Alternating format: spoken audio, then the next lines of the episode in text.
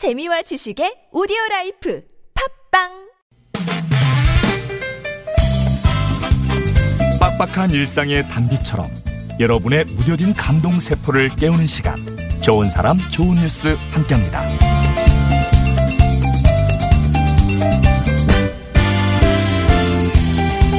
퍼즐을 잘못 맞춘 듯 일진이 사나운 날이 있죠. 한 온라인 커뮤니티에 올라온 사연 속의 아빠가 그랬습니다. 돌을 겨우 지난 딸을 두고 있다는 글쓴이는 며칠 전 최악의 하루 속 은인을 만난 얘기를 전했는데요. 문제의 그날은 밤새워 일하고 집에 돌아온 아침이었어요. 현관 문 밖에서부터 아이의 울음소리가 들렸고 어디가 아픈지 계속 울기만 하는 딸을 위해 아빠는 잠도 자지 못한 채 곧바로 병원으로 가기 위한 운전대를 잡아야 했죠. 그러다 사달이 났습니다.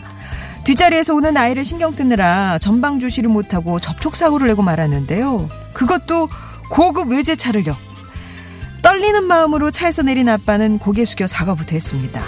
그러자 피해 차주가 뜻밖의 말을 건넸다고 해요. 아유 조심, 음, 조심 좀 하지 그랬어요. 아이 오는 것 같은데 출근길에 병원 가시나 봐요. 크게 사고 난 것도 아니고 그냥 가세요.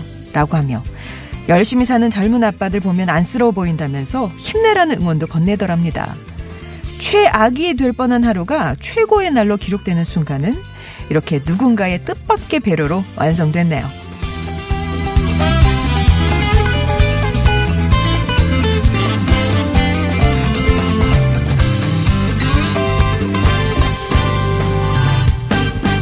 대전 성모병원 앞 사거리에는 통 큰 붕어빵 할머니가 계십니다.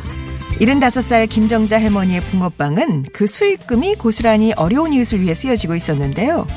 매일 굽는 붕어빵을 정성껏 포장해서 정신장애인 생활시설인 사랑채에 후원하는가 하면 그곳 장애인들을 위해 매달 김치와 꽃게장, 각종 부식 등을 손수 만들어 제공하셨습니다.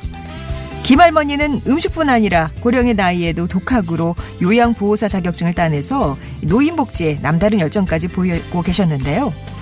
어려운 이웃에게 힘과 용기를 줄 수 있는 작은 미랄이 되는 게 꿈이라는 김정자 할머니.